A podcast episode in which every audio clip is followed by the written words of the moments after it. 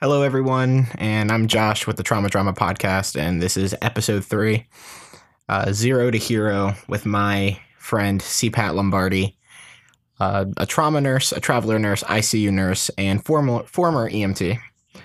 Uh, this episode is very important to me because I'm recording it on Monday, January 24th, and this morning, Baltimore City lost three firefighters and one is in critical condition in an ICU at this time at a trauma center in Baltimore.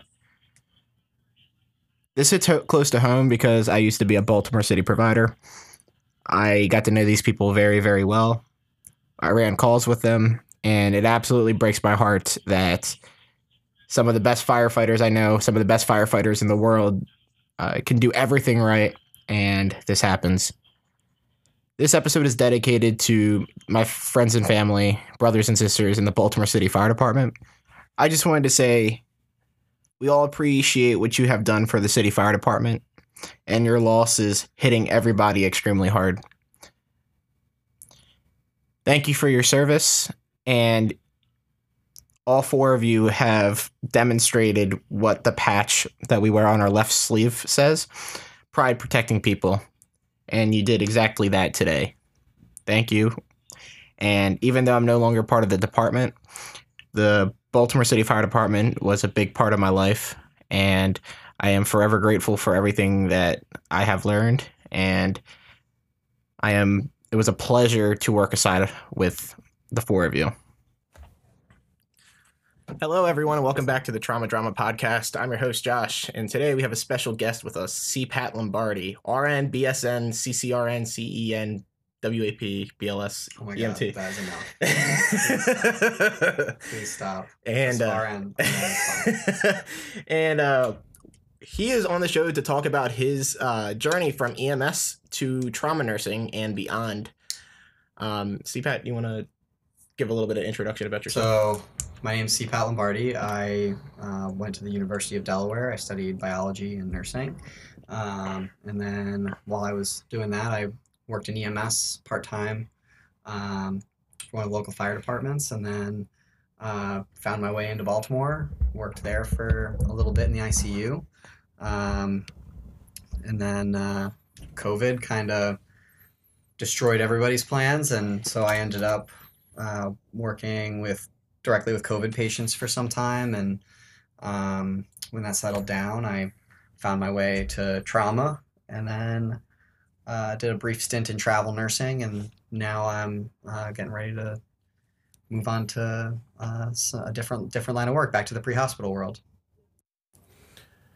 Yeah, uh, C. Pat and I, we were we worked together pretty frequently. Actually, I think we were both on orientation at the same time, Yes, we were. and you almost uh, assassinated your patient. that never happened. know what you're talking about. Uh, yeah, um, yeah. Well, we we we pretty much uh, shared orientation uh, with during around the same time. I mean, you've been in healthcare a little bit longer than I have. Uh, definitely a much level or higher level of healthcare. Um, I find it interesting that you went from EMS to the MICU, uh, specifically the MICU, because was that your first like first choice when it came to it? Actually, no. Um, when I left EMS, I was definitely nervous about leaving EMS for the hospital world, actually, because um, you know I was just so used to the the way that we ran calls and you know the workflow and um, the culture and um, all of that. And so when I decided to get into the hospital world, it was a little nerve wracking, especially going to the ICU, because I didn't really you know, other than the couple days that I spent in nursing school in the ICU, it wasn't very much time at all. Um, but I wanted cardiac surgery, um, and that was just because good one of my best friends um, started in a cardiac surgery unit and a cardiac surgical unit, and um, he had nothing but good things to say. He sounded like he had had a great educational experience, um, and I wanted that same that same background. Um, but it's, as it so happened, the cardiac surgery ICU was not looking for uh, for new graduates at the time, and MICU was. So I, I mean, I needed a job, so MICU was where I landed. Did you have any other options uh, as far as so the institution that we worked at was a, a tertiary level one trauma and academic hospital, a bunch of ICUs, probably some of the most densely populated beds for ICUs in the region. Um, so you went directly to MICU. Did you have the option to do something else other than intensive care, or did you have like was did you have like the CCU that you could have done or a? Yeah, yeah, there were plenty of other ICUs that were hiring, but um, you know, I I initially and and you know you would think if I wanted cardiac surgery and that didn't work out that I might just go for surgical ICU, but um, you know I wanted something a little different than what I was used to in um, in EMS, and um, I actually put out my application to a couple different ICUs um, to see see who would be willing to take me, and uh, MICU just got back to me first. Okay. So um, MICU is where I ended up, but uh, I definitely wouldn't trade it. It was great background.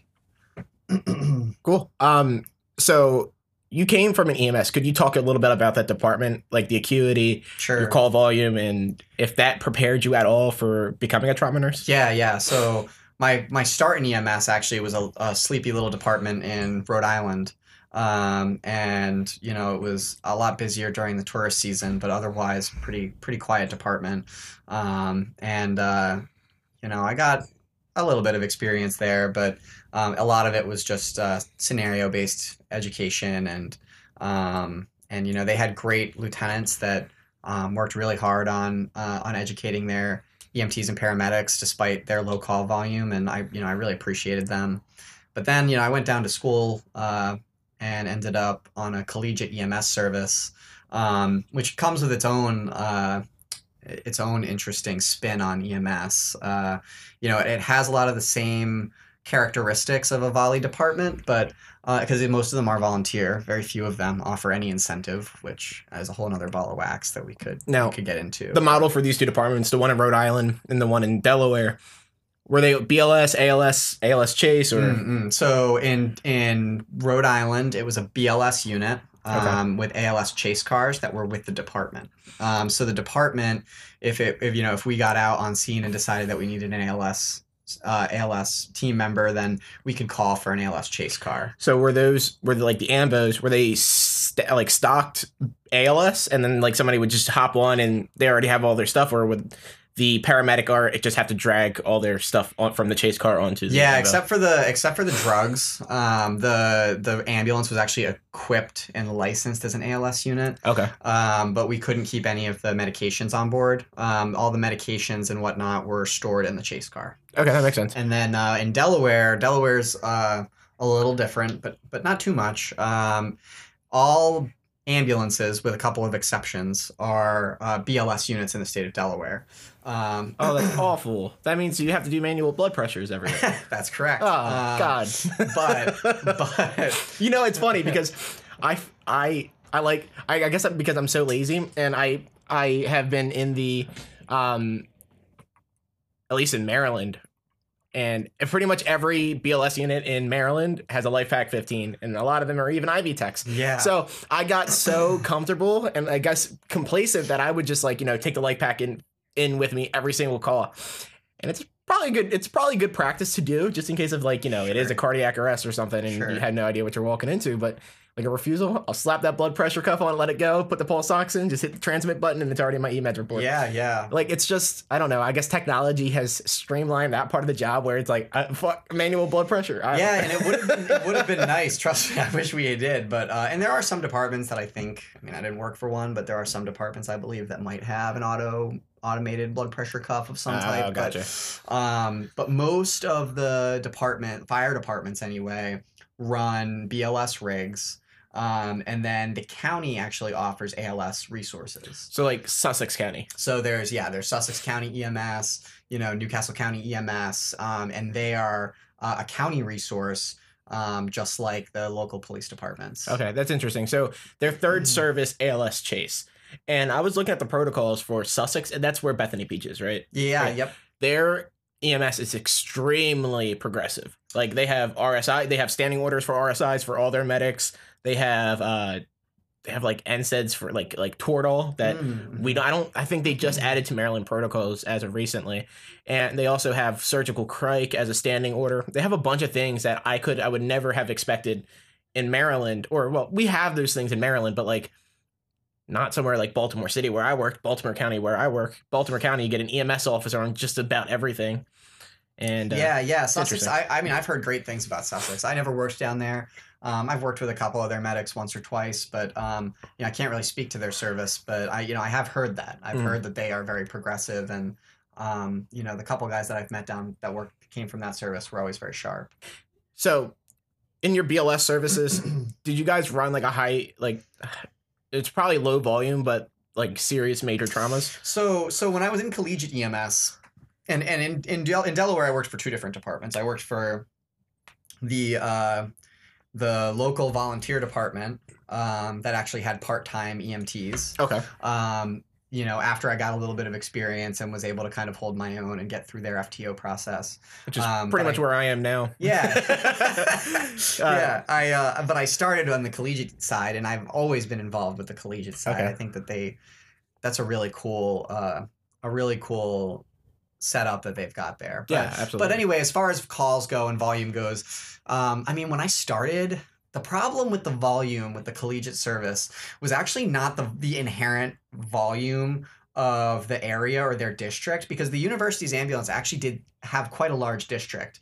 Um, and that ambulance that I, this particular ambulance I worked for, Were you guys considered mutual aid? yeah. Okay, So we had a mutual aid agreement with the department. So we would actually go in for their, um, you know, if they had a third or a fourth alarm and or emergency, and uh, you know, all of their units were tied up, we would be their next due.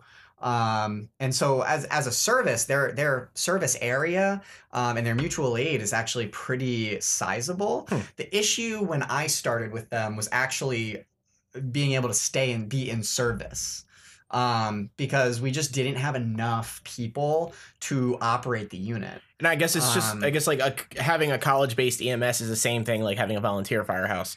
It's you staff it when you have time. And Correct. And I mean, the thing was like, you know, mm, when I started, we were in service guaranteed you were going to be in service Friday, Saturday, Sunday nights. Mhm. But um, during the week, it was actually a little bit special to see a crew on, uh, you know, a crew up overnight. Um, and then, uh, you know, during the day, sometimes, you know, if a call came in, they, you know, they'd scramble up a crew. But, um, you know, you had different levels of dedication. You had people that were, you know, willing to like leave class and stuff like that to staff stuff the ambulance. And then there were some people that, you know, when they were on, they were there, and when they weren't, you you didn't call them. Ah, Um, and but you know what was neat was so when I started, we were running about 500 calls a year. Um, That's not for collegiate EMS. That's Yeah. that's not bad. It's that's not actually bad. really freaking good. That's better than a lot of volunteer houses in Pennsylvania. Um, good God. And uh, and I'll tell you what, I just actually this weekend I went and visited um, visited the collegiate service that I worked for. Um, I try to stay involved. Yeah, I try to stay involved with them. They're a really great group of students, and um, you know, I always remembered when I was a student there, it was great to have the alumni come back Mhm. and hang out with you, and you know, buy you dinner, and you know, show you that there's some there's some light at the other end of the tunnel. Um, and you know, so these know, these alumni are did they continue careers in healthcare or some, did some of them just do it for fun? Like, yeah, you you had a, a I mean, there was definitely the minority, the people that were there just to do it for fun. I mean, Mhm. there are those people, and I do know a couple guys that were actually some a couple of my best friends were guys that just did it for fun. But um, you know, a lot, the vast majority of people that are in college seeking out that type of opportunity are people that want to go into healthcare or into um, you know, public emergency services in some capacity. which which would make sense because I guess like if you're pursuing a R- uh, BSN, it's going to take four years right, to get your to get that degree. right. And in the meantime, you can have a you know a relatively abridged six month. I guess they're six month programs now. Uh, EMT class where you can just you know hit the streets and you know Um, yeah, I mean the the the night the other nice thing about it is that you can have, you know, people that uh have you know had some experience in the field now come back and sit down with some of the BSN students and some of the pre med pre PA students and sit down and just be like, hey, this is where I screwed up. This is what I wish I had done, so you don't make the same mistake. Or or hey, you know, you should consider you know this option to pay off your student loans when you're done or you know this option you know it's great to be able to sit down with somebody i always appreciated it and Uh-huh. also it's just fun to sit down with somebody who was in the service you know who's in the who's working for the ambulance service before uh you know before you started there Mhm. and they can kind of tell you about how it was tell you some some war stories and whatnot but um I think it's funny because like I grew up in a fire department and then I worked for a career department. And the only advice that somebody in the fire department would tell me is don't fucking do it. but it's Yeah. nice. It's nice. It's nice, but in a collegiate department, at least there is that like support. There is that camaraderie. like yeah. I, I, I would never take back the camaraderie from that I had with uh, my brothers and sisters in the department. Yeah, However, I mean, I it's just burnt out, which is another question I want to get. I want to talk to you about later. sure. Um, but now we're I think we're diving really deep into collegiate EMS. But uh, so the tr- back to the topic or the question about like your acuity for traumas. Sure, sure. So, Um, yeah, the acuity was, um, I I mean, it varied just like anywhere else, you know, Mhm. with your volume. The higher volume you have, the more high acuity things you're going to see. Mhm. Um, it was a lot of blunt trauma. We didn't see a lot of penetrating. It's a, you know, it's it's not a major city. So I like mean, MV- uh, becoming a major city, but yeah, a lot of Okay. MVCs. I would say that the majority of my high priority uh, trauma calls that we went on were, were MVC related um, or sports related. Okay. Um, Uh, do you feel like that time in EMS prepared you to be a good trauma clinician inside the hospital? You know, I would say yes and no. I think that, you know, the pre hospital world, you have a certain set of things that you're worried about. Um, like a huge piece of the pre hospital world is just the logistics of getting the patient from point A to point B. And that's not even really a thing that you worry about in the hospital very much. Um, but I will say that working in EMS, got me very comfortable around high acuity patients. It got me very comfortable around patients where the story of their their case, the the whole you know background of them has not been established yet. And Mhm. that's something that I noticed going from the ICU to an admitting area was um, you know, you go from a place where, you know, when you take report, somebody tells you their whole life story, you know, Mm-hmm. whether you want to hear it or not, um, where you know Yep. how that patient started from at point A, getting their initial injury, all the way down to today, you know, they got Yeah. intubated or whatever, right? But like that's not something that you get in EMS. You're the person writing the first page, Yeah. um, and so and, and you may not have the complete story. Right. Sometimes it's withheld or changed Yeah. from the person at the point of in- injury, or you have to write your own narrative based off somebody's unresponsive. Right. And and honestly, sometimes a lot of the things that you you say in your report to the ED, I mean that follows the patient all the way up to the ICU. When I worked in the ICU, I used to read the notes from the ED docs and from the admitting or from the triage nurses. Really? And yeah, and I mean, you'd see what EMS said about those patients. Now, what would be really nice would be if we had access to the PCRs that were written by the EMS. Oh, like the e-meds? Yeah, none of that stuff is is translates up. But whatever they tell the docs, if it's something relevant and it makes into their note, it makes it all the way up to the ICU. Well, I don't know why they shouldn't because like we are expected to give you either a short form before we leave the hospital, or we have to print it out and give you a like a completed e-meds report. Yeah, I mean, at the end of the day, it should show up as a note in their Oh, in yeah. their in their notes. It should- it should be an addendum. It should yeah, be, yeah, like- it should be a note. It should be a note in their notes Mhm. section. Um, but uh, you know, they you know it's 2022, and we you know the stars and satellites just haven't aligned yet for somebody to figure out how to make that happen. But um, I mean, the EMS clinicians, especially in the first couple of days in the ICU, what they you know. That's relevant information. Mm-hmm. You know, 30 days down the line, if they're still in the ICU, that Yeah. maybe loses some relevance. Well, but so one of our one of, an anesthesiologist that both of us know very well is actually working on you know the the telemetry between like at least MSP and the Mhm. hospital receiving like seeing like vital signs as the patient's in transport. yeah, So uh so you know it would that like that's interesting. Like I can transmit a 12 lead and vitals to an ED.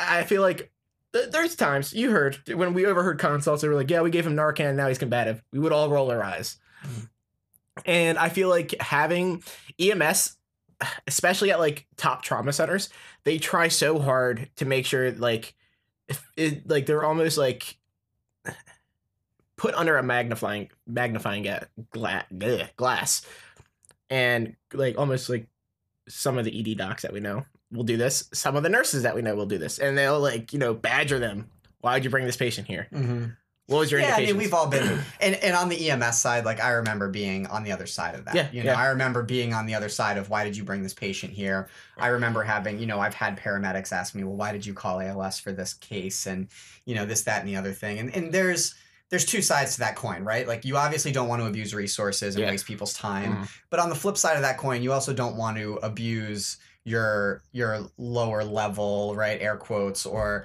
your um your BLS providers into the point to the point where they're afraid to request ALS because they think they're going to get you know they're going to get berated for whatever they decided right? I mean at the end of the day they have less clinical experience. So you know if they see something that freaks them out they're going to bring somebody to trauma or they're going to bring somebody they're going to call als but um yeah i mean those those resources obviously want you know they obviously trained for that. They obviously set up the you know the whatever receiving facility. They set up their protocols and systems to handle high priority cases. Mhm. and and paramedics learned you know their set of skills to take care of a certain level of acuity. And uh, it can be frustrating to feel like your resources are wasted. So i i hear both sides of it. All right. So the next question is Did the MICU prepare you to be a trauma nurse? Because at least at our institution, being a trauma nurse was like being like a hybrid ER, ED, and an ICU nurse.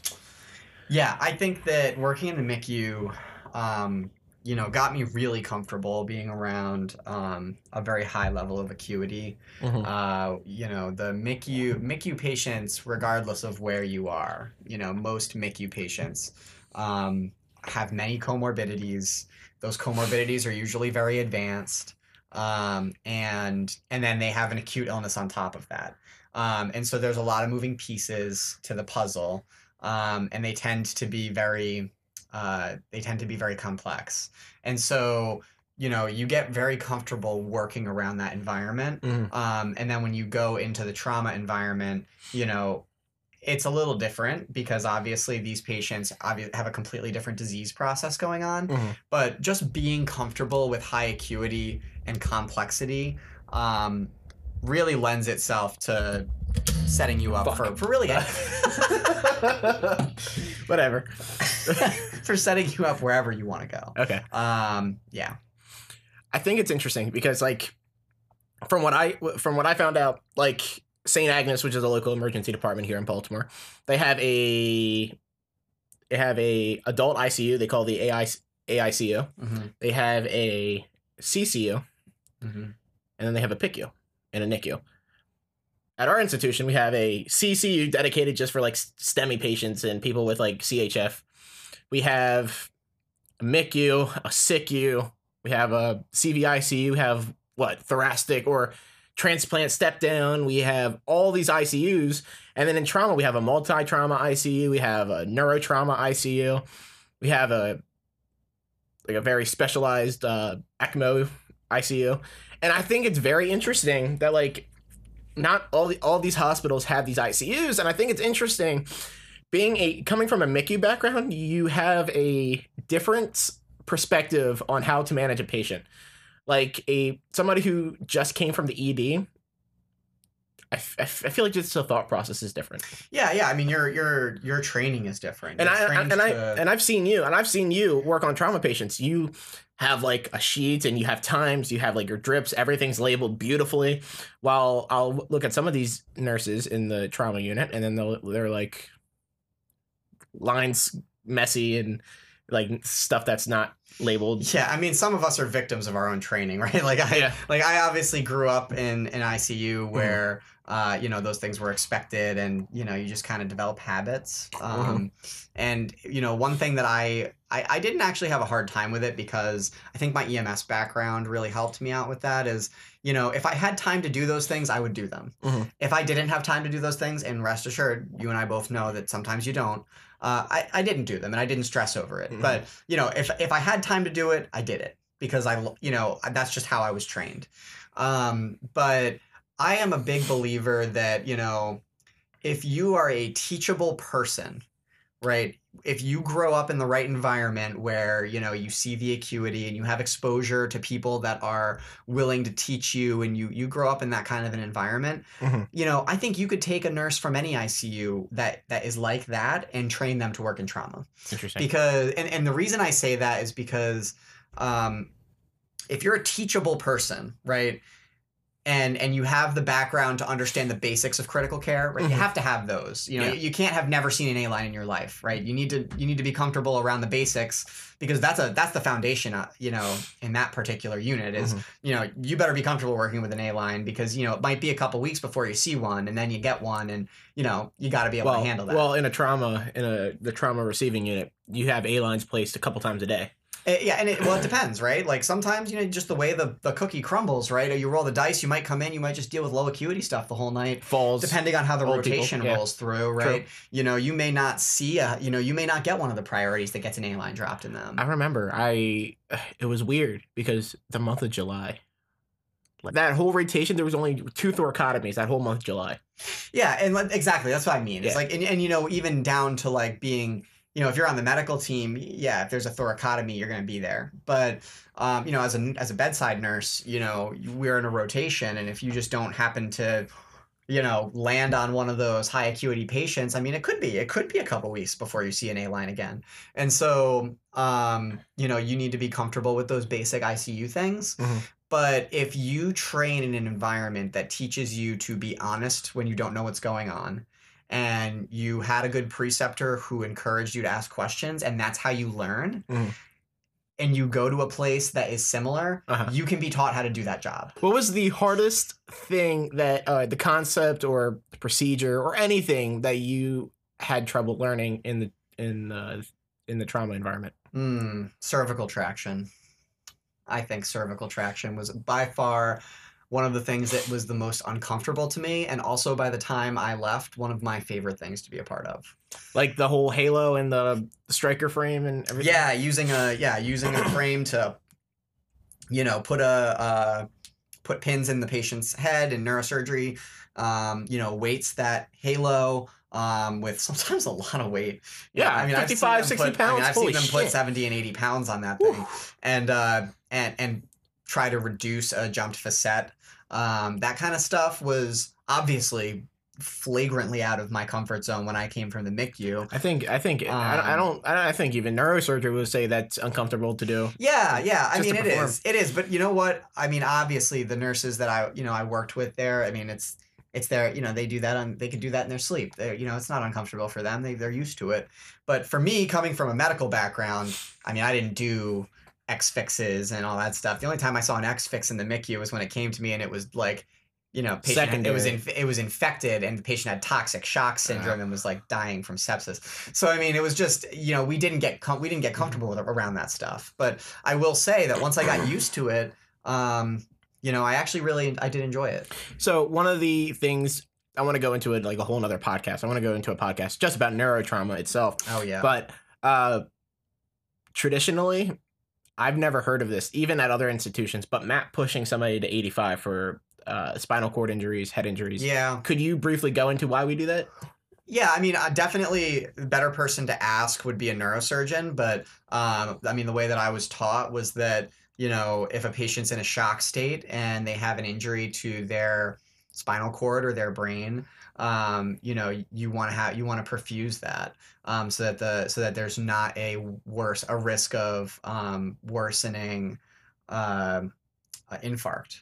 Um, you know if there's a if there's an insult to your spinal cord or an insult to your brain and um, and you're hypoperfused because you're also in shock for whatever reason um, whether it be spinal shock or neurogenic shock or uh, hypovolemic shock um, you know we want to hold them to a little bit of a higher standard so Mhm. that way those those insults can be perfused and and still not be at risk for uh for infarct but again like you know i don't i would definitely defer that question to a neurosurgeon Yeah, I, I- I think it's interesting because in EMT school and paramedic school, taught like if somebody has like a spinal cord injury, uh, you should always worry about their airway because if they they might be compensating like with their diaphragm, but if you like notice that like they have diaphragmatic breathing, you know they probably have like a high C or like low C high T injury, Mhm. and like that's problematic because they could lose their airway, their ability to breathe. So like airway management was like you know for me somebody that has a spinal cord injury is very stressed upon. It seems like in the in the in the trauma center that like you know an art line and norepi is like like the the things that they really catch up on. Like somebody could have like you know a high C spine injury from like a GSW or a blunt injury and or I'm sorry a low C injury and they're not even worried about intubating them and that was something I've seen. I can totally see deferring the deferring it if they're if they're fine, right? Because obviously we treat the patient, we don't treat protocols, and we don't treat the monitor. But um, I mean, there's definitely you know we know that uh, the spinal nerves uh, as far down as I believe it's T11. Um, yeah, all the way down as, as far as T11 um, have involvement with your intercostals, which um, I mean those muscles are involved in your ability to um, cough and clear your airway. So I mean, obviously. Um, Wait, really? yeah, yeah. So like, I mean, Huh. to have a good strong cough and be able to, you know, have a good tone and a good chest tone to um, clear your own airway um, and cough. I mean, a lot of those things are not the kind of nerves that are gonna um, that are gonna hurt you in the acute phase.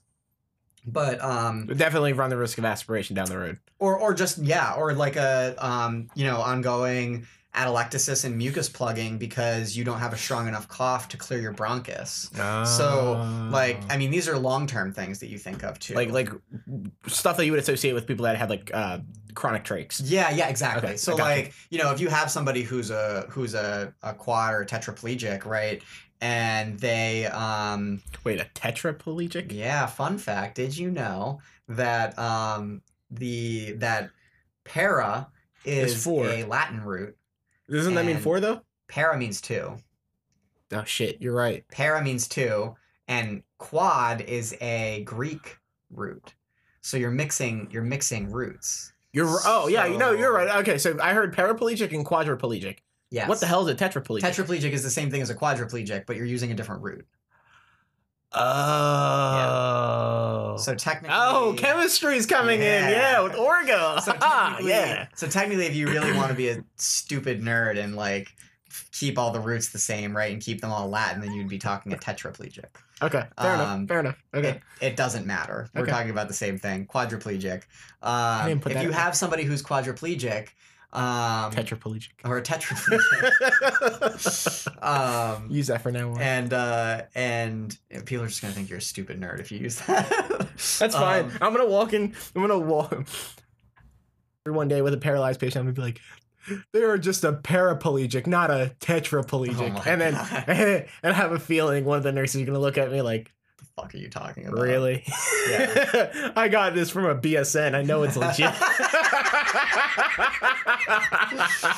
so anyway, um, anyway, yeah, you uh, if you have somebody who has you know like quan- chronic quadriplegia, um, and they you know they have a, an injury above T11, you know they could have issues with their ability to clear their airway, even though you know we're not talking about a high C spine injury where you know you're you're obviously worried about their straight up ability to breathe. Very interesting. Okay. Yeah.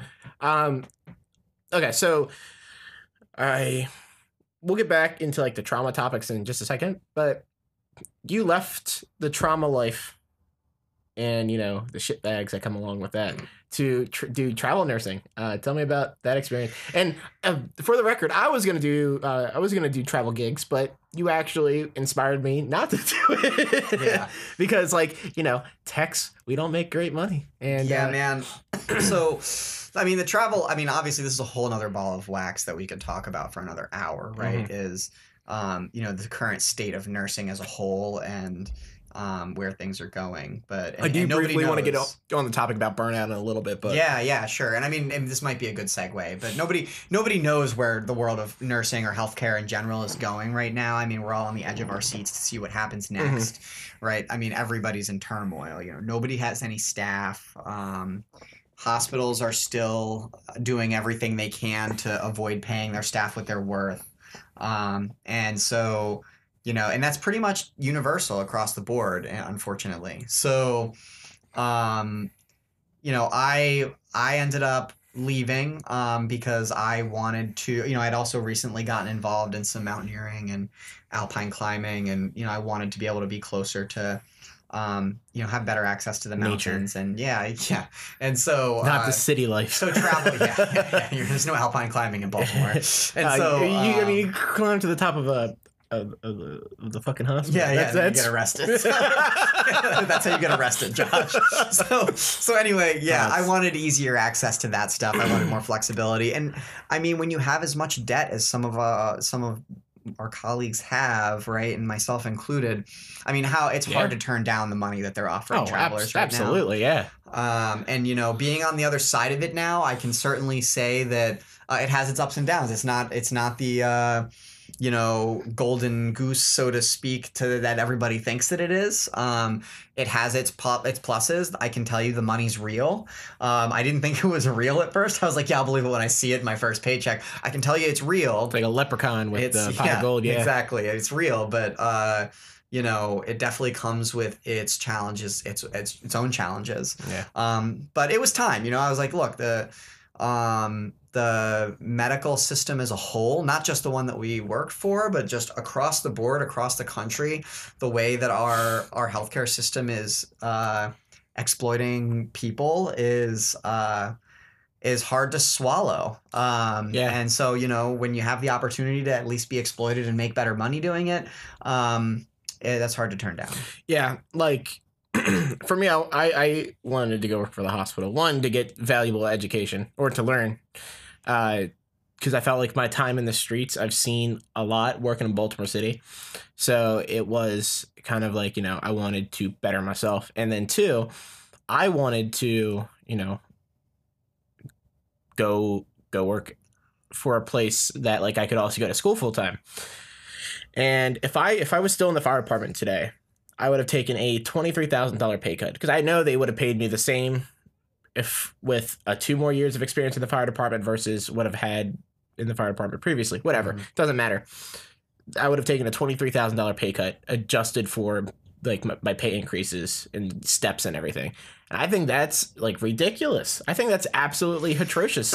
no, I mean, there's no doubt about it. Like the way that, um, again, across the board, uh, you know, across the nation, hospitals have gotten away with underpaying personnel and continuing to put, you know, incrementally put more and more responsibility on their plate, um, but not give them any, not even a standard of living increase, right? Like rent has increased across the board Yes, it has. um, and nobody has gotten a raise to match that. So I mean, forget if we even if we just take the extra responsibilities out of the equation, it's massively unfair. I mean, it's Oh, absolutely, And, absolutely. um, and you know, so it seems like some systems are starting to pick up on that and are maybe starting to move in the right direction. But until we have executive level leadership that is willing to stand up for their uh, front, you know, their front line and uh, you know their boots on the ground personnel, I don't think we're gonna see the uh, see people get what they deserve. Unfortunately, Yeah, I think um I think this will mark like a pivotal change. Well, like last year, you guys were heroes, but now you guys are like mortars. And it's just like what the hell just happened? Like in one year, it seemed like healthcare has changed from something that you're looked at as like a hero, and now it's just like Oh, you got COVID? All right, see you back in work in five days. It's like, what the fuck? and, and I mean, I don't mean to be to be dark, but we were never heroes, right? Like Oh, people, no. people had never been through a pandemic before, and you know, everybody can hold up their head and say that for a certain amount of time, but you know, when when the rubber meets the road and push comes to shove, and it's time for people to actually stand up and give people what they're worth, uh, nobody wants to do it, um, or nobody wants to find a way to do it. Um, rather, the people that can do it don't want to That's- there are yeah. many many people in leadership that uh, that are incredible outstanding leaders and um, and unfortunately they're not in the driver's seat Mhm. um, you know they're in the co-pilot seat if they're lucky Mhm. and it's the people that are in the driver's seat at the top that need to take ownership and take care of their people but at the end of the day they're making seven figures and they don't care I agree. And for me, it's like, I, I, look, I would love to be a sellout. I absolutely would. But the one part you didn't talk about your travel gig is that you went out to Colorado initially. That got canceled. You went to mm-hmm. Alaska. What happened with that? well actually i never made it out to alaska That well, exactly. Yeah, yeah, yeah. So yeah that got canceled So- before i got there I'm worried that, like, as a tech who doesn't make as much as a nurse, I'm not making those 5,000, 6,000, 7,000 plus weekly salaries that I get out there and I'm stranded. I'm a homeless man out in, well, Hawaii. I, I wouldn't mind being homeless in Hawaii. But, like, uh, like New Hampshire. I wouldn't mind being homeless in Arizona either, but like still, it doesn't matter. Yeah. Like it's that's not something I want to put myself into, especially when like if I have to spend all this money to pay for travel, pay up front for an Airbnb, even if I do get it reimbursed, whatever, I still have to pay that outright. And if the contract gets canceled, I just dropped a bunch of money that I could have used to pay for a tuition. Yeah, and I can tell you that like if you're once you get through your first contract, if you're able to put aside a, a good amount of money to be a cushion, it's not. I mean, obviously everybody says you should have, you know, what like six months of living expenses in the savings or whatever, something like that. That very few of us even that can't even achieve, you know, that unfortunately because of you know the way things are. But Yeah. um, you know, the general rule of thumb is what three to six months of living expenses in your savings as an emergency fund. It's never been more important than being a traveler, right? That is critical when you're in the travel world because at the end of the day, you're an at-will employee and nobody cares. You know, they're not. They don't care if you end up out in the middle of nowhere um, and and they, your contract gets canceled, right? It's on you to figure it out, and it's on you as somebody who made that decision to travel to be able to handle that situation. And you know, I learned that I learned that the hard way. Yeah, and not Um, everybody's as absurd, uh, assertive or like you know knows as much about travel nursing as our girl Jill. Shout out Uh, Jill, we love you. Shout out to Jill. Oh yeah, Jill. She, I got her on board with the podcast. She- Yeah. she, she, she said she'll come on. I'm like, Jill's the best. what the? And she's like, well, we can talk about OR because I'm an OR nurse, and I'm like, that is perfect. That's exactly what I'm having. Jill, shout out. yeah, love Jill. Yeah, we love Jill. She's But, the best. uh, yeah. but yeah, I mean, it's a, it's a great world to work in. There's definitely if you once you learn how to do it, you have the opportunity to make a lot of money. You have the opportunity to see a lot of places. It's very cool. Um, I bet it is. Yeah. One thing that I had a hard time with with it was. Um, uh, me personally, I like to be a part of a tight team, a tight knit team, and you know, I like to feel like I've got my my teammates with me, and you know, um, you don't get that with the travel world, unfortunately, because you're a guest. You're a guest no matter where you go. You're a professional guest. But like, okay, so but I mean, you're supposed to treat your guests like your family, right? Depends on where you go. Um, I thought we tra- we treated our travelers for the most part very well at uh, our hospital. Yeah, yeah. I mean, we it did. depends. Like Jill, she was great. Uh, There's there's some that are like, what the fuck are you yeah, doing yeah, here? yeah. No, I mean, and the thing is, you don't know these people, right? So obviously, you're going to be suspicious. And I can say that the tra- the facility I traveled to, they had some very sketchy people come through that were not qualified or did not have the qualifications they said they like did. as I ICU nurses. Oh yeah, I mean, Really? they had people that come that came through as an ICU traveler that were not ICU nurses. yeah. So as much as I would have loved to travel, I don't. I don't. I didn't want to take that risk. Yeah, I I, I, thought. I thought. I thought risk and reward was different. Like paid for this semester in cash, which was great. Mm-hmm. and I'm very happy that I paid it in cash. Would did I? But if could I have paid the semester in cash if I took a travel gig and it got canceled? Probably not. Uh, so I'm I'm happy I did that. Uh, and I'm also happy that you got to travel. I mean, you're a very outdoorsy place. I know you like the mountains and the snow just like as much as I love the mountains and the snow. However, uh, Hawaii would have been interesting to spend eight weeks in. Yeah, no, Hawaii was great. I traveled to um, to a smaller hospital in, on Oahu and uh, worked in their ICU, and they were very welcoming, very nice folks. Uh, you know, they treated me well. I never felt like I was abused. Um, Mhm. More than any other nurse in 2022. Yeah, I mean- um, I mean, it, to, to 2021, 2022, you're going to get o- bent over and shafted. So it's like, more than yeah i didn't feel like i was abused any extra just because i was a traveler i mean as a standard Yeah. most nurses these days are being uh, exploited but Well, after talking to a few people from Walter Reed, they have like contractors, and they love their contractors because it's like you, the military, they kind of like disperse you where you're needed, and sometimes uh, you're needed everywhere. So like they'll take already dangerous staff ratios and they'll kind of divide it up. So they rely on like civilian contractors, Mhm. whatever. And they love their civilian, like they treat them like family. Yeah, and I, Yeah. I experienced that when I was when I was at the facility in Hawaii. I mean, I floated quite a bit because when I was first my first probably four to five weeks there, the acuity was actually very low, um, and so the ICU was not even close to Mhm. full capacity, um, and so they floated me quite frequently up to tele and med surg, um, and uh, you know I don't think there was a single shift that I went up to tele or med surg and I didn't have people thank me for being here. Wow. Okay. Well, that's good. And it's uncomfortable actually because it's like I'm here because it's my job, but it's also like I'm here because I'm know, making a happy- shit ton of money. Right, but- right, but they're- wherever. but they're happy to just have extra hands. Mhm. Um, and you know they're they're they were very respectful. I I definitely was glad to work there. Um, Well, that's nice. You're going to be going back into the uh, EMS community as a Mhm. flyboy, mhm. and I'm not going to lie. I'm, even though I want to be like a doc or a PA, I'm kind of jealous. I like like this is like everybody's dream job to have. Uh, like you you're literally going to be uh a fl- like a flight medic, flight nurse, and uh, two things on that is. Are you excited? And then two, with the recent accident that happened in what is it? Uh, for Darby, PA. yeah. Uh, are you worried? Does that kind of change? Does that make you a little bit more intimidated with what happened? Mm, so so to, I'll answer your first question first. I I am excited. I'm super excited about it. I you know this has been something that I've wanted for a long time, and um you know I just happened to get very lucky when it fell into my lap. And you worked hard as shit Um, for that too. Yeah, and I mean it fell into my lap sort of almost, uh, and you know. I, I couldn't be more grateful. Um, I'm not there yet, so I Mhm. don't really I don't know anything about it. I'm here to learn about it though. I'm ready to, you know, the uh, orientation process is gonna be about three three and a half months, and uh, it's definitely gonna be challenging. Um, there's gonna be a lot of knowledge gaps for them to fill in, but um, like I said earlier, you know, I consider myself a teachable person, and and I'm I'm here to learn from them. Mhm. Um, as as far as the accident in Upper Darby, PA, uh, first of all, that whole situation was a miracle. Um, it was, Yes, it was. uh, you know, that pilot really, uh, really is an amazing, amazing dude. Um, they, He's a hero. Yeah, I mean, they. That's a that's a real hero. Yeah, no, that is a real hero. and I Um, mean, and and not, not the fact that he was uh he flew in the military and all this like the fact that he flies medevac, which is.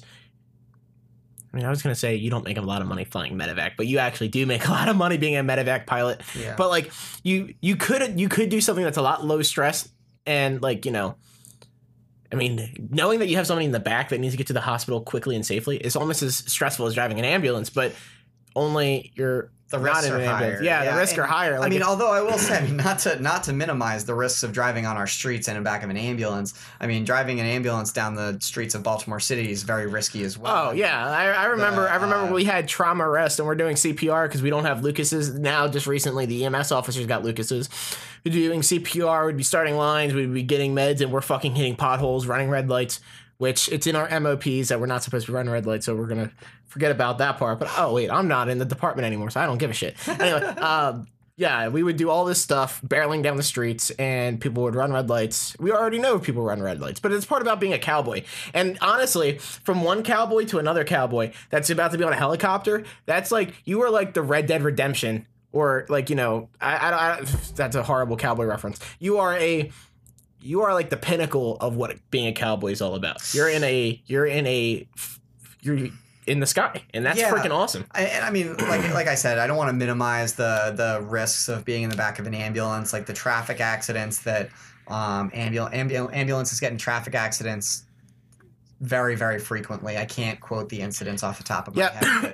But, um, you know, I definitely um, I wouldn't have applied to work with any service that I thought was unsafe.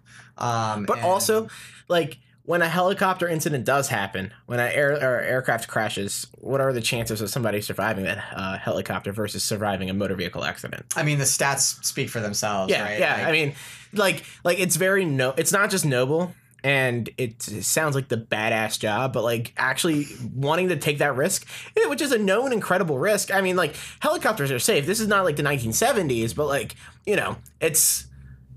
I don't know. Like I, I would, I would, I would do ride-alongs on a helicopter, but statistically, I feel like as you are on that helicopter longer, Yeah, I mean, Yeah. eh, but the other thing is though, like, right, you have to consider the safety measures that you know each service has in place. So, That's true. you know, there are services out there, including the one that I, I'm fortunate enough to go work for, that um, they, you know, they have terrain awareness on their aircraft. nice. They have um, inter-aircraft. They have ability to, you know, track where all the other um, aircraft in the area are, um, so they can avoid each other.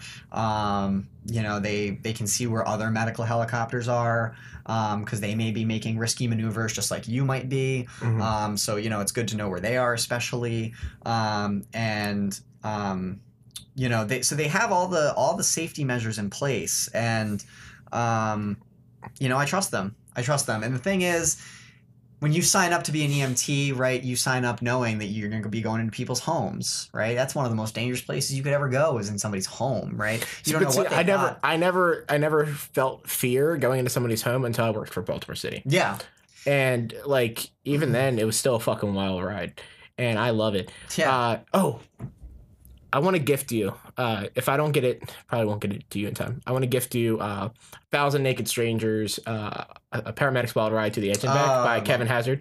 It's Thank uh, you. it's one your departing gift, and also two a gift for you coming on my podcast, and actually, and actually me, you actually being willing to me annoy you for for however long. No, but, um, I would. Yeah, no, uh, I'm really. That's one of my favorite books, and it's like you know, it's not a it's not a complex read. Uh, that book kind of grounds me back down to reality, and if I didn't give it to somebody already, I probably would have gifted it to you. I should just have like a bunch of copies, and anytime I have like a person on the show, I should just like. Thank you for coming on the show. You win you win this a book. brand new book autographed by Trauma Drama himself. Not Kevin Hazzard, but Trauma Drama. you know, if you want, we can um, we can do a seg- segment here on burnout, and uh, if you want to cut other stuff out and put that in, we can do that. Just, Okay. ha- just to have it, and then decide what sounds best. Yeah, but we should also drink a little bit more before we do burnout because I feel like that's part of burnout is uh, That's part of intoxication. burnout, yeah. Uh, okay, so uh, back one. Um, I think I think it's real. I think it's really cool. I, like I'm jealous that you're gonna fly on a fucking helicopter because not only like are you flying on a helicopter, but when it comes to flight medicine, you EMS is kind of divided. You have like these very you know liberal protocols where it's very progressive. You get to do whatever you want, but there's funding, which is a problem. That's Baltimore City. Our BLS providers can do IVs. They can do 12 leads if they were to cancel an EMS officer for like a trauma arrest because they're transporting, they can do so. Like our like BLS Baltimore City is like like they can get away with a lot of stuff. Mhm. Meanwhile, if you go to Baltimore County BLS, you can't you can't do half of the stuff. But Baltimore City is restricted by funding. Mm. Uh, there uh, we still don't have powered uh, powered stretchers on our transport units. Yeah. We don't have uh, video laryngoscopes on our transport units. Our EMS officers just got the Lucas. Mhm. So it's, you know, we have, so even though you have the autonomy, you don't have like the nice stuff. Um, while in Baltimore County, every every transport unit has a Lucas and um, and a video laryngoscope. However, I found out that the career medic units in Baltimore County, only two of them have EZ-IOs. Hmm. All the volunteer units have EZ-IOs, but the career units don't have EZ-IOs. And I'm like, what the hell? Like, That's interesting. Yeah, I mean the the but thing like, about- oh yeah, but on the helicopter, you have like, uh, like, so uh, ultrasound. You have uh, have all these fancy stuff. So you probably have like uh, IV infusion pumps. and I mean I'm I'm still not there yet. I'm you know I'm I'm start I'm going to be orienting soon, and so I'll I'll learn all that stuff uh, when I get there. I'd like to have you back on, and we can talk about. Yeah, that. for sure. Yeah, for sure. I mean, I'm I, you know I've got a lot to learn, so Mhm. you know I can't speak to that stuff yet, but I can say that you know just from the outside looking in, as somebody who who doesn't work in that field yet, um, those are tools that could be could be necessary for them. You know, they could be out in the middle of the point of. Let me restart. The point of HEMS is to be able to reach the unreachable, right?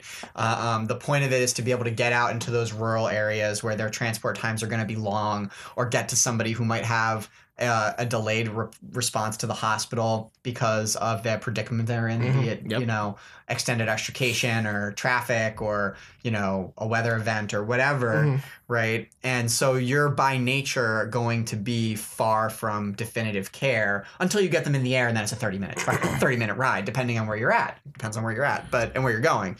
But um, you know, those tools, I think I look at them as a you know not just like a you know oh it's exciting to have you know all this um, autonomy and you know laterality for your practice but more so it's just a necessity. It's you know it's you just need it. You know you might you know you there are some tools you might not use very often, and then you know kind of like the you know like the Hare traction splint. Like you know you may not use it very Never often. put never put somebody in a Hare traction splint. but then you sure. know one day you might come along and you know there might you might find a use for it yeah, um and and so i think it's kind of like that you know i think that's why hems is that way you know they have those resources available to them because the point is to put is to put them in places where they're really far from care So, HEMS. Uh, last episode that I did, uh, episode zero, part two, with uh, Andrew Schaefer, one of my old partners from the city fire department, we talked a lot about uh, the overutilization of uh, HEMS, at least in the state of Maryland. And I want to have a couple, well, he's a PGY3 in EM, and he's about to do an EMS fellowship. He's also a paramedic, and you've seen him a lot in the unit, uh, Garrett. And I want to have him on to talk about hems and more specifically in maryland it seems like we overutilize it. I mean you've heard like they have like three minute eta five minute eight minute eta by, by helicopter. And it we get the pre-dispatch and it's a one alpha uh priority one alpha. And it's just like but then like the medics or the flight team gets them and it's a two charlie. Do you think that we are overutilizing uh, aviation for scene responses? i mean that's a big question right like it, it depends on where where we're talking about so I mean, if we're talking about maryland then that's a very nuanced question i think because someone's real you know you've got to look at response times position like locations from where you know ems units are responding from. Um, it also matters like what's going on with that particular incident if it's an extended extrication and they're on the edge of that 30 minute window it's really gonna you know it might be worth it. Um, you know there's there's there's evidence out there on that that i'm not well versed on but um, i think that at the end of the day it's important and i and i have seen this in the in-hospital world. I can talk about it in the in-hospital world. I, I think it definitely is overutilized when it comes to interfacility transfers. Um, i Oh, think that Yeah. a lot of times um, providers that are uh, deciding that a patient needs to go by air are making that decision with very little understanding of what resource they're actually calling upon. Um, you know and i think that's where you know there's a there's a new uh, a new specialty that has gotten a little bit more traction lately the um, ems physician Mhm. um, you know the ems trained physicians that have done a fellowship in um, EMS. in ems and you know i think that down the line there might be a role for them as a gatekeeper for those resources And I find it very interesting because, like, in the state of Maryland, we're, I mean, we're blessed to have uh, Maryland State Police and then Park Police, right uh, and then even Delaware State Police, which are free resources to us. If we get injured or if we're critically sick, STEMI, strokes, whatever, have be it, we have them available for scene responses. Uh, but if you're like at a community hospital, and you need to go to the trauma center, or you need to go to a comprehensive stroke center, or a CIC for uh, intervention for your STEMI, you're going to go by private if you're unstable. and those flights are very expensive. I mean, we have people that break their femurs and just with that femur fracture are getting flown to the hospital out in like Utah and the out west and they're getting charged $30,000 for a femur that could have been handled by EMS. By Yeah, ground-based EMS. And I mean, again, in the pre-hospital world, you know, I, I was always, I was never the one making that decision. You know, as a mm-hmm. BLS provider, I was never the one making that call, and I haven't been on the other side of HEMS yet. So I don't, I can't speak to that. But what I can say, is having been on the other side of the ICU transfers that came by air, I can say that there were many, many times where I thought to myself, this, this could have come by ground. So, but, Um, but, but scenario based, yeah. I mean, I've seen it. Like these people that are stabilized at a level three trauma center that come to a level one trauma center.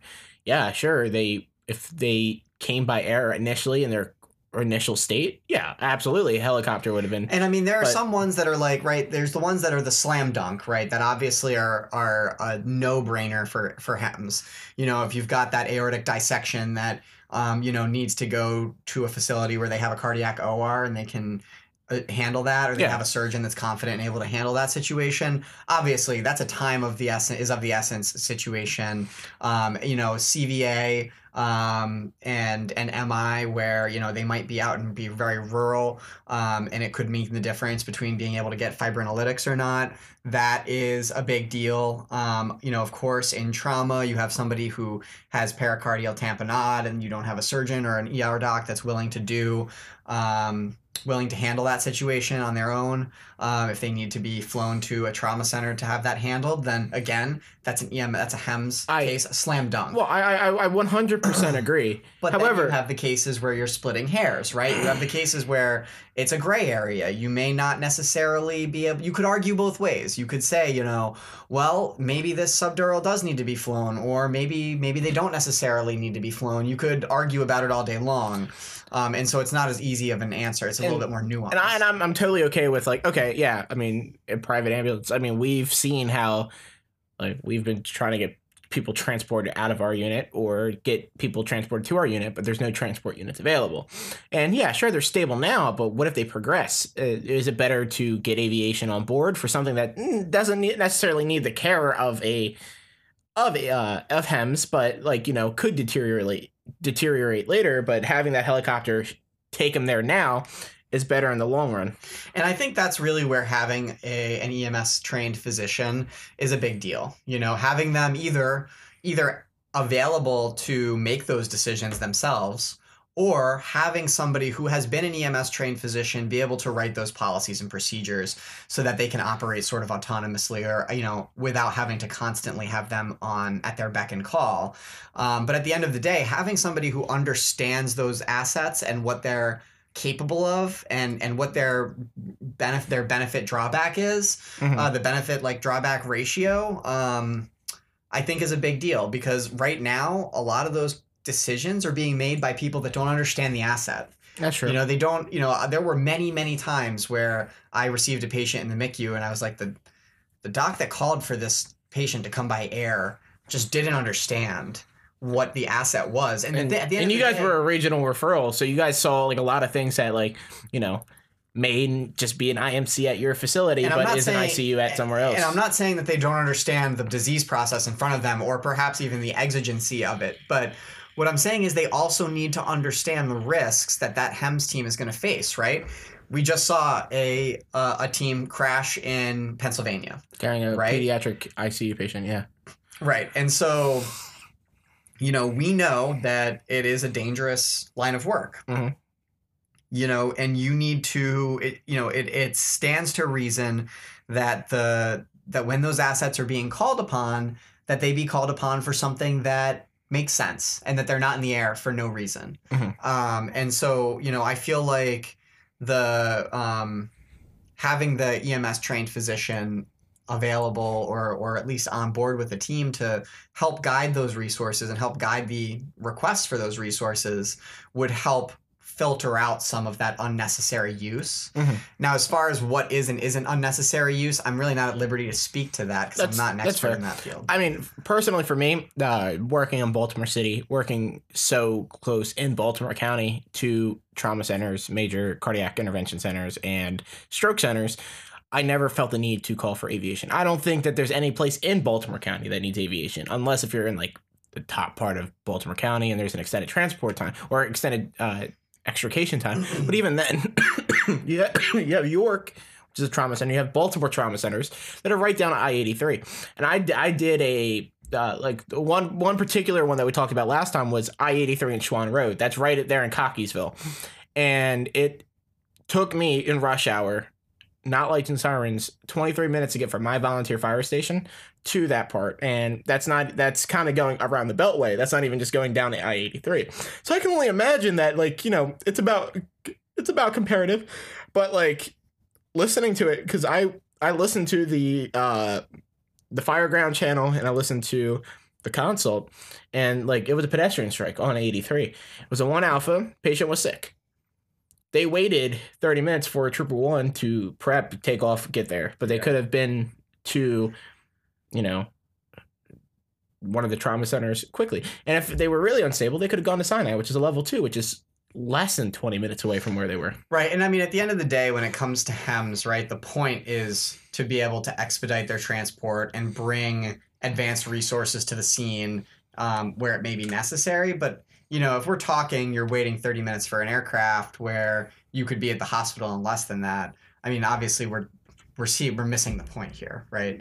Um, especially in trauma, where you know we have a golden hour to stay within, Mhm. right? So, um, you know that and that golden hour starts with the injury. So, Mhm. you know the t- the clock's ticking, right? And Mhm. so we know that the faster we can get them to a trauma capable facility, the better they're going to do. And that's yeah. I mean that's. Um, I mean, like, I'm not, I'm not gonna. I mean, people were bashing the providers on that call, and although it's, I don't necessarily agree with them using utilization or utilizing EMS or uh, HEMS for that. I'm not gonna bash them. No, I mean it's easy to play Monday morning quarterback. Yeah, absolutely. Let's you know, I I never want to. I, I always try to avoid doing that because again, you know, everybody's been on the other side of that, and you know, it's you you don't know what was in front of them. I would like to bring you, uh, and my friend Andrew Schaefer and my other friend Erich Goetz. Uh, one is an Annapolis firefighter paramedic. One's a EMT paramedic or EMT firefighter with the city. Uh, and then you on, and we can discuss this because we all feel very strongly, and I feel like you have like a very different perspective than all of them and me about this and i think it would be interesting for like have like a roundtable discussion particularly on uh, hems utilization Yeah, I mean, at the end of the day, I'm going to stand up for provider safety first, just like anybody else in the public safety world would, Mhm. right? And and interestingly enough, when I started in the hospital, that was actually one of the things that was harder to get used to is that uh, provider safety doesn't always come first in the hospital.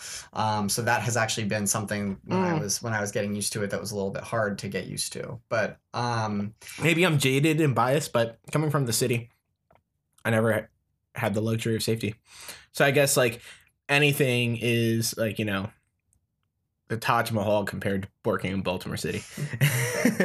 but but that's just me. That's just my perspective. And like I mean, you're working in a large academic center in uh in an urban center that has a particularly bad violence and you know drug abuse problem and that comes with its difficulties. And i feel like yeah people will take their violence out. Like there's a big ed burnout because ed providers are fucking uh, abused and assaulted on the daily.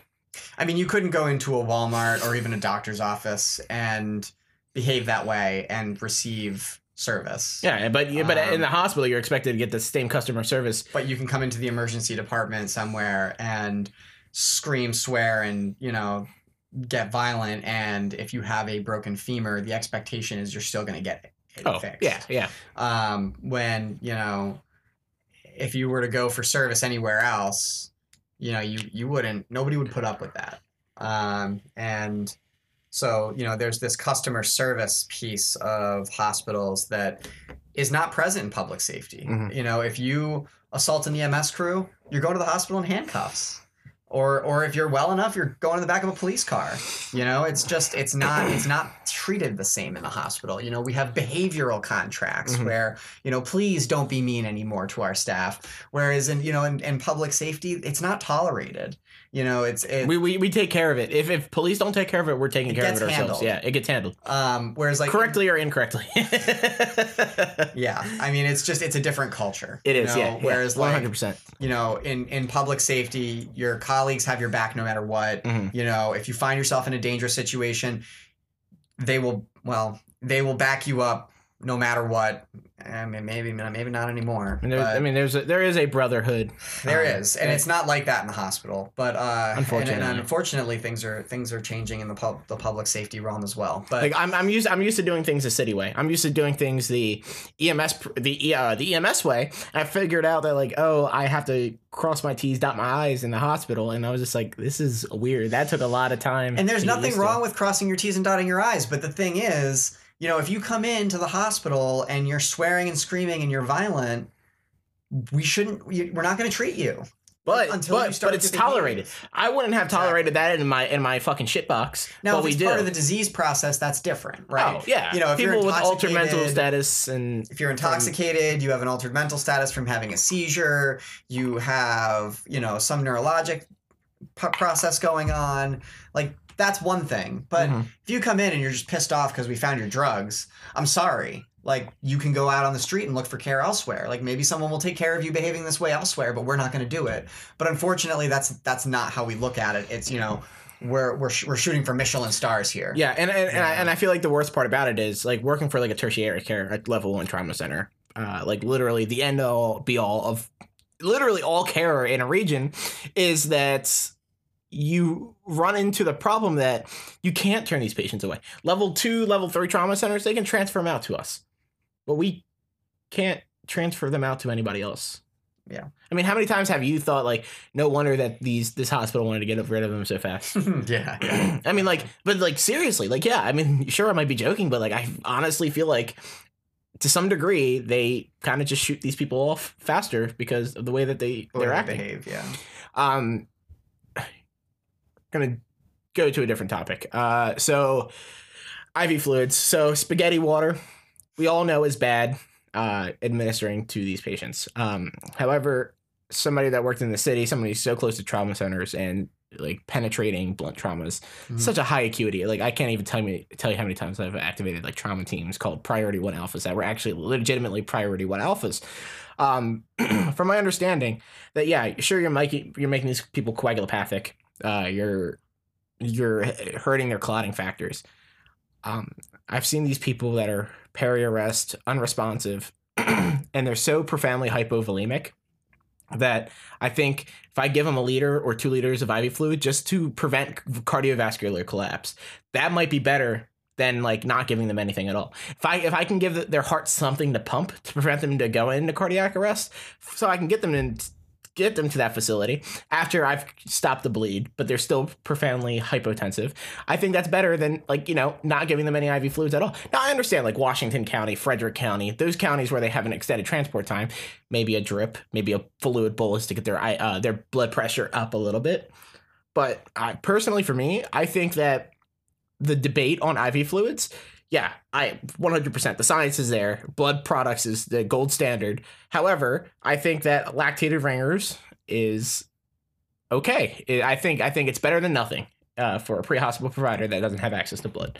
Yeah, I mean, if you have somebody hypovolemic and you don't have access to blood, I mean, yeah, I mean, you would you would fluid resuscitate them with what you have. Mhm. And if and if I start like large bore like 14, 16 gauge IVs in the field, I want to make sure that those lines are patent when they get to you, even if they are in arrest. because if I have fluid flowing through that line and they arrest, at least the fluid is still going through that line. Sure, yeah, and you have a flush bag. Yeah, absolutely. But I mean, yeah, I mean, if you know, if you have somebody who you think that their etiology is hypovolemic and you're not carrying blood products, then you know you you still should treat their hypovolemia. Mhm. Um, I've never heard that you should withhold it.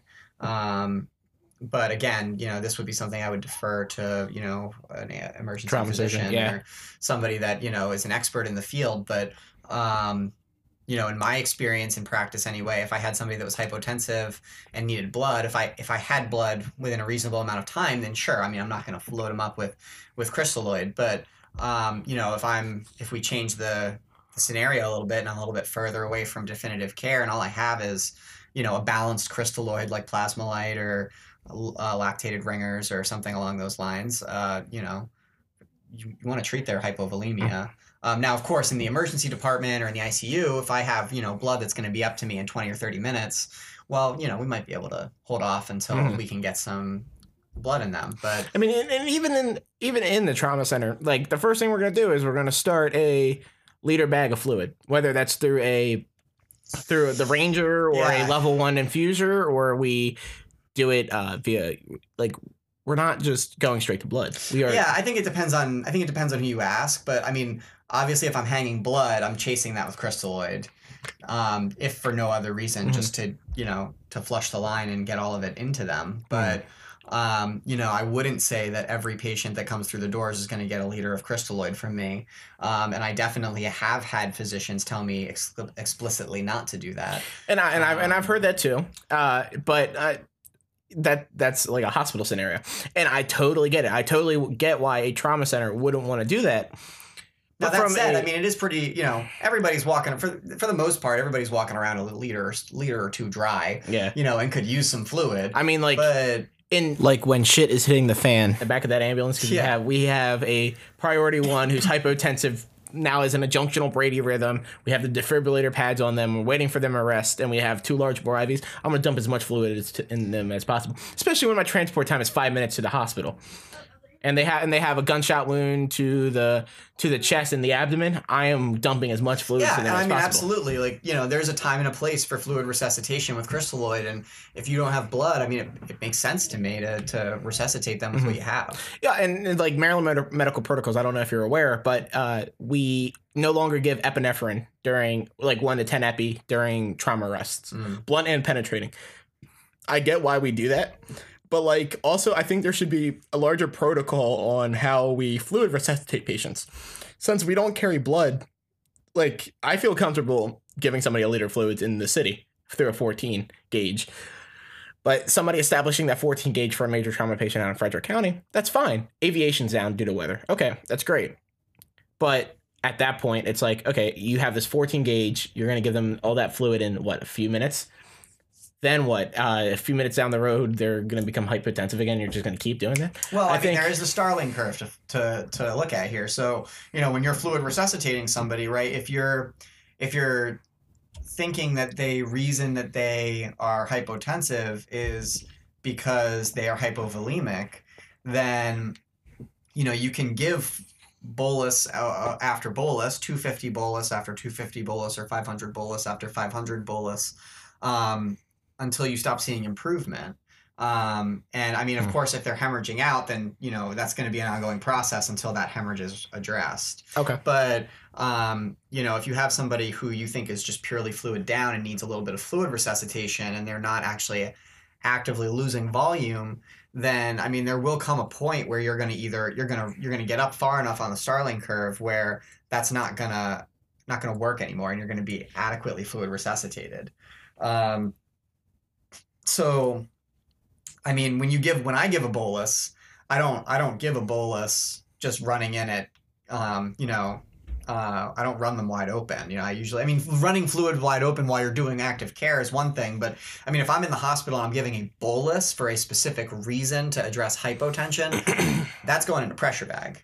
You know, I'm not putting that on a pump and pump and cranking it up to 999. So- I'm not so- running in at you know wide open. That's going in through a pressure bag. So what's the difference between KVO and what you were just talking about? So KVO is just a, it stands for keep vein open. Yeah, so yeah. that's just enough to keep your IV running open, and you know usually you'll keep something at KVO as to like a flush bag to flush meds in or something like that, just to keep that vein um, patent and be able to use that to administer medications as like a flush. like 10 mLs an hour or whatever. Usually Okay. you see five to ten mLs an hour. Okay. And then, um, I mean, wide open doesn't really translate to a specific number because wide open depends on how high you have your IV bag hung and what gauge it's going through and what kind of uh, J loop or microclave you have it running through.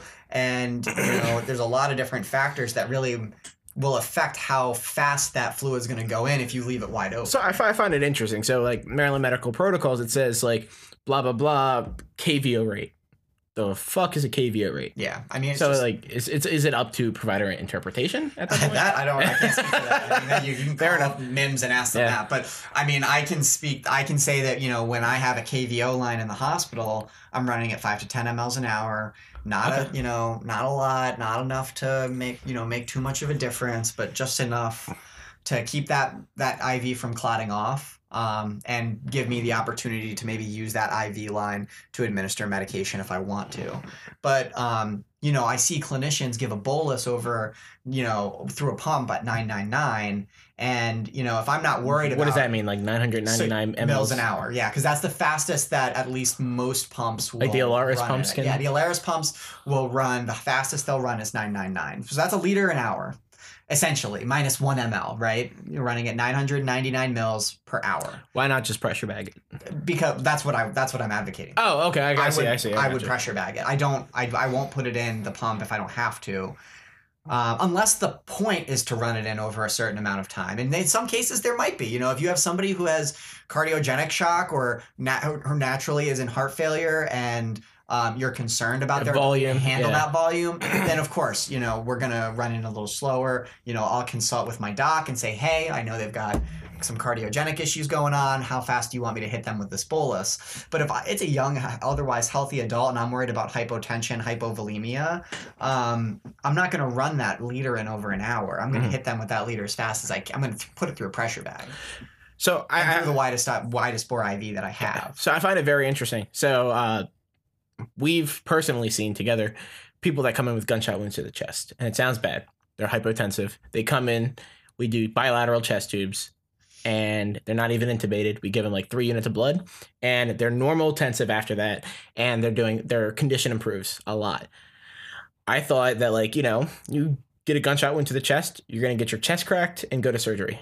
And I found out that that's not always the case not always a the little case. bit of blood is goes a long freaking way because I mean like ACLS they teach you about arrests is you have like your H or T's and H's and T- T's. H's and T's yeah. Yeah. and one of them is uh you know tension pneumothorax and uh, hypovolemia Mhm. and you know you correct and Tamponade. and tamponade yeah you you correct the the the tension pneumothorax well if you have a if you have a pericardial tamponade you're probably gonna get a thoracotomy anyway yeah, that or I mean Yeah. a pericardiocentesis. Or but ha- have you ever seen a pericardial I centesis in the true not. No. Yeah, like I'm sure I'm sure Corey has in the uh, CVICU, but like Yeah. like uh yeah, I mean that seems like it takes a lot of time. Ultrasound. I mean, I've seen residents struggle putting in a femoral art line, let alone Yeah, I mean, I'm pretty sure the pericardial. I mean, again, I'm not credentialed, or n- nor have I ever been Mm. taught how to do it. But um, you know, I'm pretty sure it is a blind procedure. Can be a blind procedure, but um, it seems very dangerous to do blind. it's definitely going to get you sweating. That's for sure. It's definitely you're going to sweat. But uh, you know, I've never seen that. Mhm. Um, you know, the one case that I have seen come in with pericardial tamponade, they went to the operating room. and they probably got a Um, sternotomy. they- I, I mean, I didn't follow them after the case, but um, I know that they did it. Whatever they wanted to do, Oh, they did it in the OR. Oh, about the volition yeah, yeah. of about yeah, well, yeah, right. So, so like these fa- families obviously want us to do everything, and, and we will. And you know, there are lots of people out there that say, "Well, we shouldn't. We shouldn't do all this for for these people. It's it's it's futile." Mhm. I see two sides of it. I see one side in that I agree with that. I see there, you know, there are definitely cases where I've been like, "What the hell are we doing? Why are we doing this? This feels wrong." And then there are other times though where I'm like, you know what? The people where it matters, right? The people where it's like, oh no, we need to do this for them because they're young, they're otherwise healthy. This is the fucking big one. This is it. This is why we exist. This is what we do. We wouldn't be that good at it if we didn't do it a million that's times. that's true. That is true. And so, you know, we, we perfected the trade, and or we, no, we came as close to perfecting the trade as you can. It's never perfect, but you can't get good at doing a thoracotomy unless you do them. and doing it as fast as we do. Like I've seen, the chest open in fucking seconds. I, I like I've seen. So Marty Lyric, he's a uh, Georgia, South Carolina uh, emergency medicine doctor, and he like records procedures all the time. They're still doing compressions as they're cutting into the left intercostal space. Like, god damn it! I wish I, we could talk about this on the fucking podcast. This is fucking awesome. Like, they're still like doing compressions up here as they're cutting into the chest. Like, fuck it. Like, I'm doing compressions, and they're like, stop compressions, and then like. I step down and like before I could even step down off the stool, they Chest have the they, they have the hammer and chisel fucking hammering away at the. you never at the- forget that fucking sound. I fucking love it, and it was great coming in as an EMS provider because it was just like, yeah, we have a trauma arrest. We were doing CPR, and then they're like, you never fucking forget that and then sound. and then and then they're like, and you hear boop boop boop boop boop boop boop boop boop from the fucking monitors, and then we're like, hey, we got cardiac activity, let's shock, and they're like, let's go to the OR. That's where that ends. Most likely, I, I I've seen it as a hospital provider, and there's there's there's people die. But like you know, from an EMS provider, we got them there. They we got them dead. We brought them. We got them to the hospital. We brought them back, uh, and they got them back to life. Like that's a fucking amazing feeling as an EMS provider. I mean, now it's like, oh well, they had a thoracotomy done. At like- the end of the day, right, when the rubber meets the road and it fucking matters, um, the only way you're going to be good at it is if you do it regularly. Mhm. And I mean, that's that's kind of fucked up, especially to the layperson that doesn't understand. And you know, they they it almost alludes, it almost suggests that people who it's futile to do it on are like practice, and that's that's not the way it is because you know every case every time they're obviously doing their best We do it. We do it because we actually believe that the, what we're doing is going to but save their life. but if we didn't have that frequency, if we withheld it more often, we wouldn't be as good at it as Mhm. when it when it mattered. No, so I don't know. I, I see both sides of it. It's a difficult ethical question. It, it, it, it, it- there's a big gray area, and it's something I would hope that I could talk about later, sometime in the future. I don't know if I can talk about it now, but like, like to try to find the right people to talk to. Um, okay, so, okay, so coming from the MICU to the uh, to the trauma unit, uh, how has uh, processes changed? Like, such as laboratories, uh, like techs pretty much send labs. in yeah, that's unheard of in the ICU. Yeah, At least yeah. the ICU. Let me rephrase. That's unheard of in the ICU that I trained in. Mm. Um, I have worked in ICUs uh, as a traveler that the techs did draw labs and it went fine, but where I trained, the techs did not do any labs. Um, and you know, I think Tux that- probably also didn't do ISTAT in the Tegra, uh, thromboelastograph. they didn't even do blood glucose. They could not even do a Wow. D stick. Um, so at the end of the day, you know that was all on your on your bedside nurse to handle. Um, so you know it is very different. Um, but the other thing is, you know, it's one of those cases where uh, the objective is speed, right? The objective in trauma is to keep everything under that golden hour, right? We have we've we've got bigger fish to fry. We've got things to handle that um, you know we've got to get to in a timely manner. And so you know the whole process is built for speed. Um, and and i i think that they're just they're addressing different needs. Um, i under, i think that you know is it necessary to make the bedside nurse draw all the labs all the time and not do finger sticks? No. Um, you know i understand you know if you have a if you have an IV insulin infusion, you know that's a different story. Um, you know, if you're if you have a fragile diabetic that just came out of DKA and you just got them off their insulin drip, that's a different story. You know, and also it does make sense for the person that's titrating those infusions and making those decisions to be, you know, be the one doing the point of care testing. But Fair enough, yeah. but but I mean routine finger sticks that are, you know, Q6 hour finger sticks on your average diabetic, give but, me a break. But on the flip side, you have, at least in our unit, the techs were responsible of running an ISTAT Mhm. and running a a TEG. And I, you know what, and that's gonna lead into my next question is, what's the most interesting? Because I, that's pretty much sums up my answer. What is the most interesting thing you've learned during your time? Other, we already covered like the most challenging. That was C spine and uh, traction. Mhm. But uh, for you, what was like the most interesting thing, like you know, cele- cerebrally that you've learned during your time in the trauma unit? Um, honestly, I think uh, going over burns is uh, cerebrally pretty difficult. Uh, a difficult concept, um, especially you know going over burns. Burns are hard because uh, unless you worked in a burn ICU or you worked in a uh, a burn facility where you know they routinely saw burns in the emergency, the acute setting, um, you don't see it a lot. Um, you know there is the formulas. You know there's the there's the Parkland formula, um, and and it's you know, when you first get introduced to it, it's not very easy. The rule of nines also not necessarily No. the most intuitive No, until not. you until you learn it, until you practice with it. Mhm. But again, it comes down to practice, right? Yes. The more you do it, if you practice with the Parkland formula often, then it's gonna it's gonna come to you. But uh, you just don't see it a lot, um, and you know, a lot of burn patients also are victims of trauma, um, and so they end up with kind of both things going on. Mhm. Um, and Find that fluid loss, which is very common in and there's burns, yeah, burn burn patients are complex, especially if they have widespread burns. And so um, I think that that was probably one of the more difficult things for me, especially coming from a MICU where you know we didn't we didn't see that. that And, and like West Baltimore has its own challenges. You have people that are called in house fires; they jump out the window. So protocol says that trauma trumps burn. So we're transporting to the trauma center before we transport to the burn center. So we have people with who jump from a second story window that are a trauma trauma activation. We transport them to the trauma center.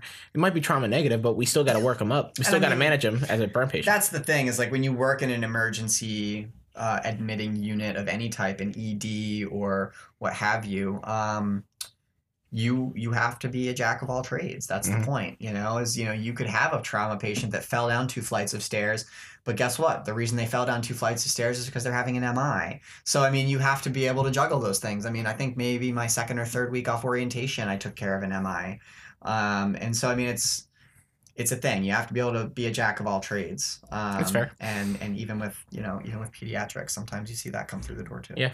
Uh, okay, so my favorite thing that I've learned was to TEG the thromboelastograph. That is a rabbit hole that I went down, and I think it's amazing. I think within like you know 20 minutes of a patient walking through the door, you know if they need calcium, if they need you know uh, factor factor what factor eight, factor nine, whatever it is.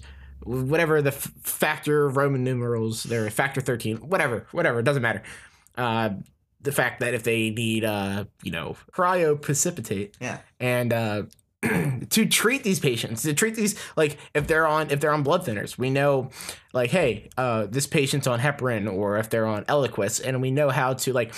Let's let's run a TEG and we can see on a visual chart and we can also see numerically how to treat this patient. And I think that's phenomenal. I think that's absolutely amazing how we can um you know treat these patients. I think you see a lot of providers that are still not super comfortable with it. Well, Um, but but a lot of institutions don't have TEG. yeah. Like perfusionists run TEG, uh, intensivists in, interpret TEG. Even trauma surgeons don't like. Uh, they're more they're more familiar with running a TEG versus the. And I think like you know. That's a rabbit hole I dug down. I love thromboelastograph and elastographography, I guess, uh, and I also love the ISTAT. I love point of care. I think I think point of care laboratory results are you know the the paramount of what we should do as uh, providers or as uh, clinicians, and you know that can really make or break. Like I remember I asked Corey once, like, "Hey, do you want me to run a uh, an ISTAT on this patient who has been super hemorrhaging?" And he's like, "No, because the ISTAT for the iCal." Because I was like, "Do you want me to get a calcium and an iCal?" For this patient, he's like, no, that's not going to be accurate. Let's just let the labs get it back. It'll be like a few minutes. Uh, it only takes a few minutes longer. To me, okay, he's a nurse. He has this he's been doing this a lot longer. He's also a CVICU nurse, so like that's like you know, you know, the memes say like if you, I became a CVICU nurse to become a nurse practitioner or or a CRNA or whatever, Mhm. like whatever. I don't care, doesn't matter to me. But I mean, ultimately, it does come down to like, uh, I mean, would you rather have a ballpark estimate that's pretty accurate, like ninety nine percent accurate, versus like you know something that takes a little bit longer. And I, I would much rather have something that I can treat my patient right then and there versus something that takes a little bit longer. Yeah, I think it depends on the case, right? Depends on what you're looking for. so, you know, have, being able to do a point of care uh, testing in the field where you don't have an option versus, um, you know, being in the hospital where, you know, if we're talking about, hmm, excuse me, if we're talking about calcium repletion, right, in the setting of lar- large volume of blood blood products being given, well, the concern is what? The concern is hypocalcemia, right? That you're going to give them enough blood product with That's citrated. citrate to chelate all that calcium out, um, and then potentially you could see cardiac uh, dysrhythmias or cardiac instability.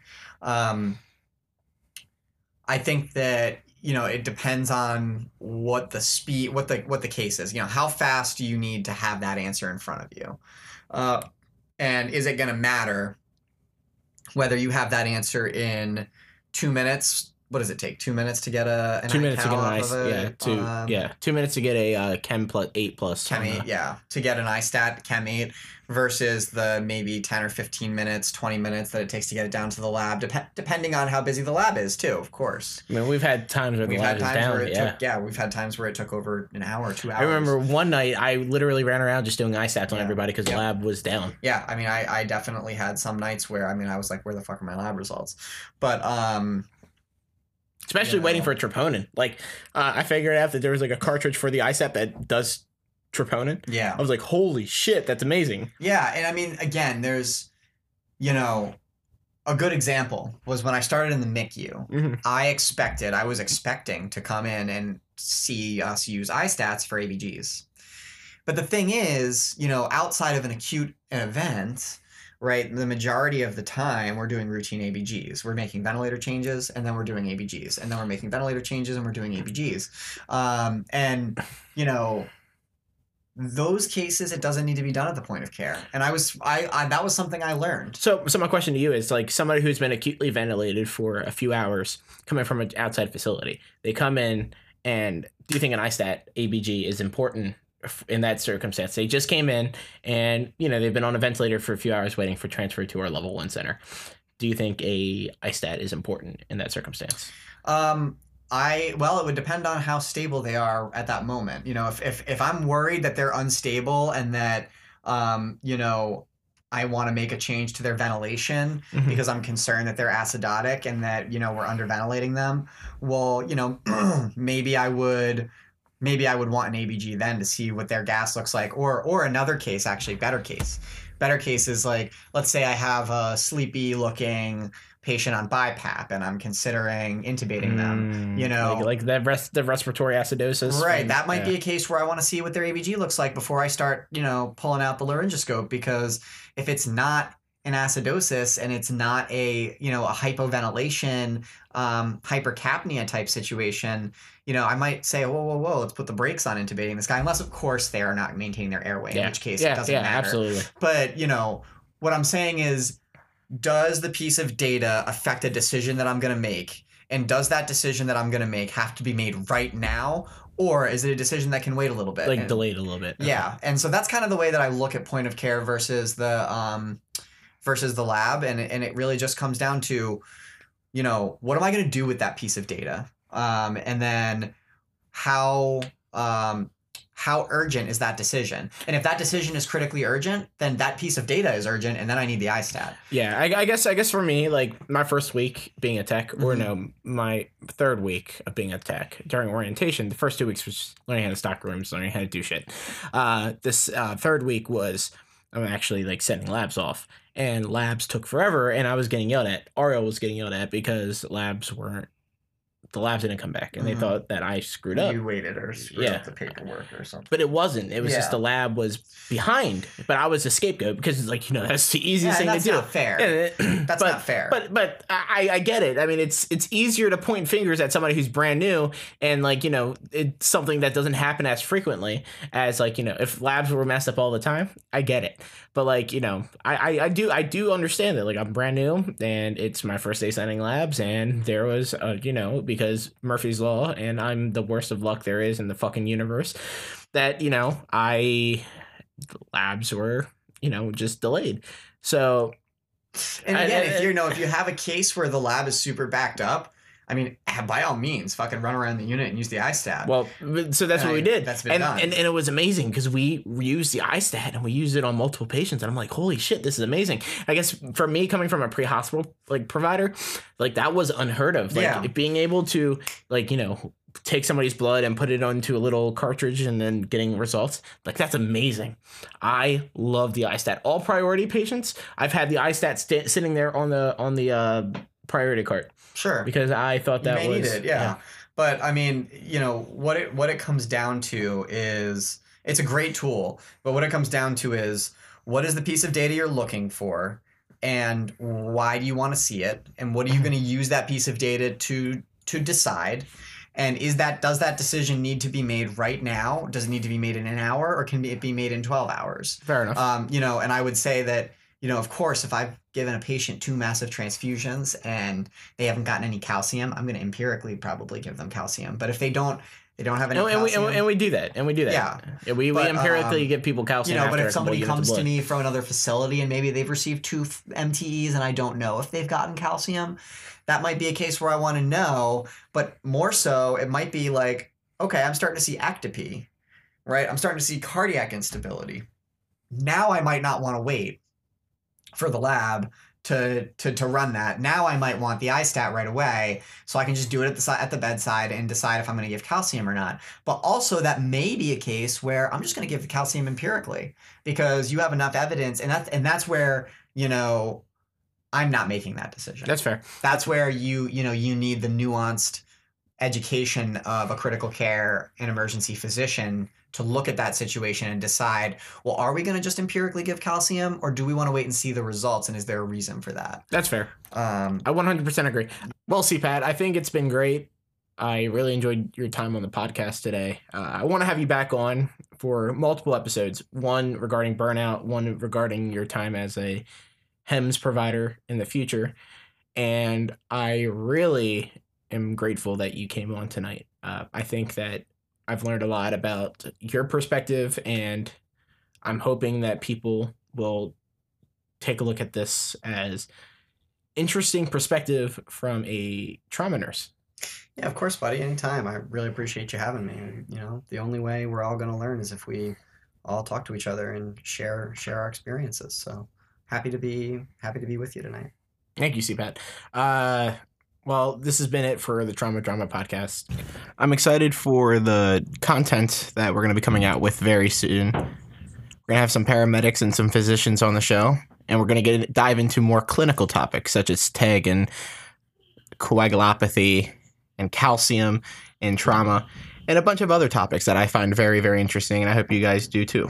This has been Josh and C. Pat with the Trauma Drama Podcast. I'll see you next time.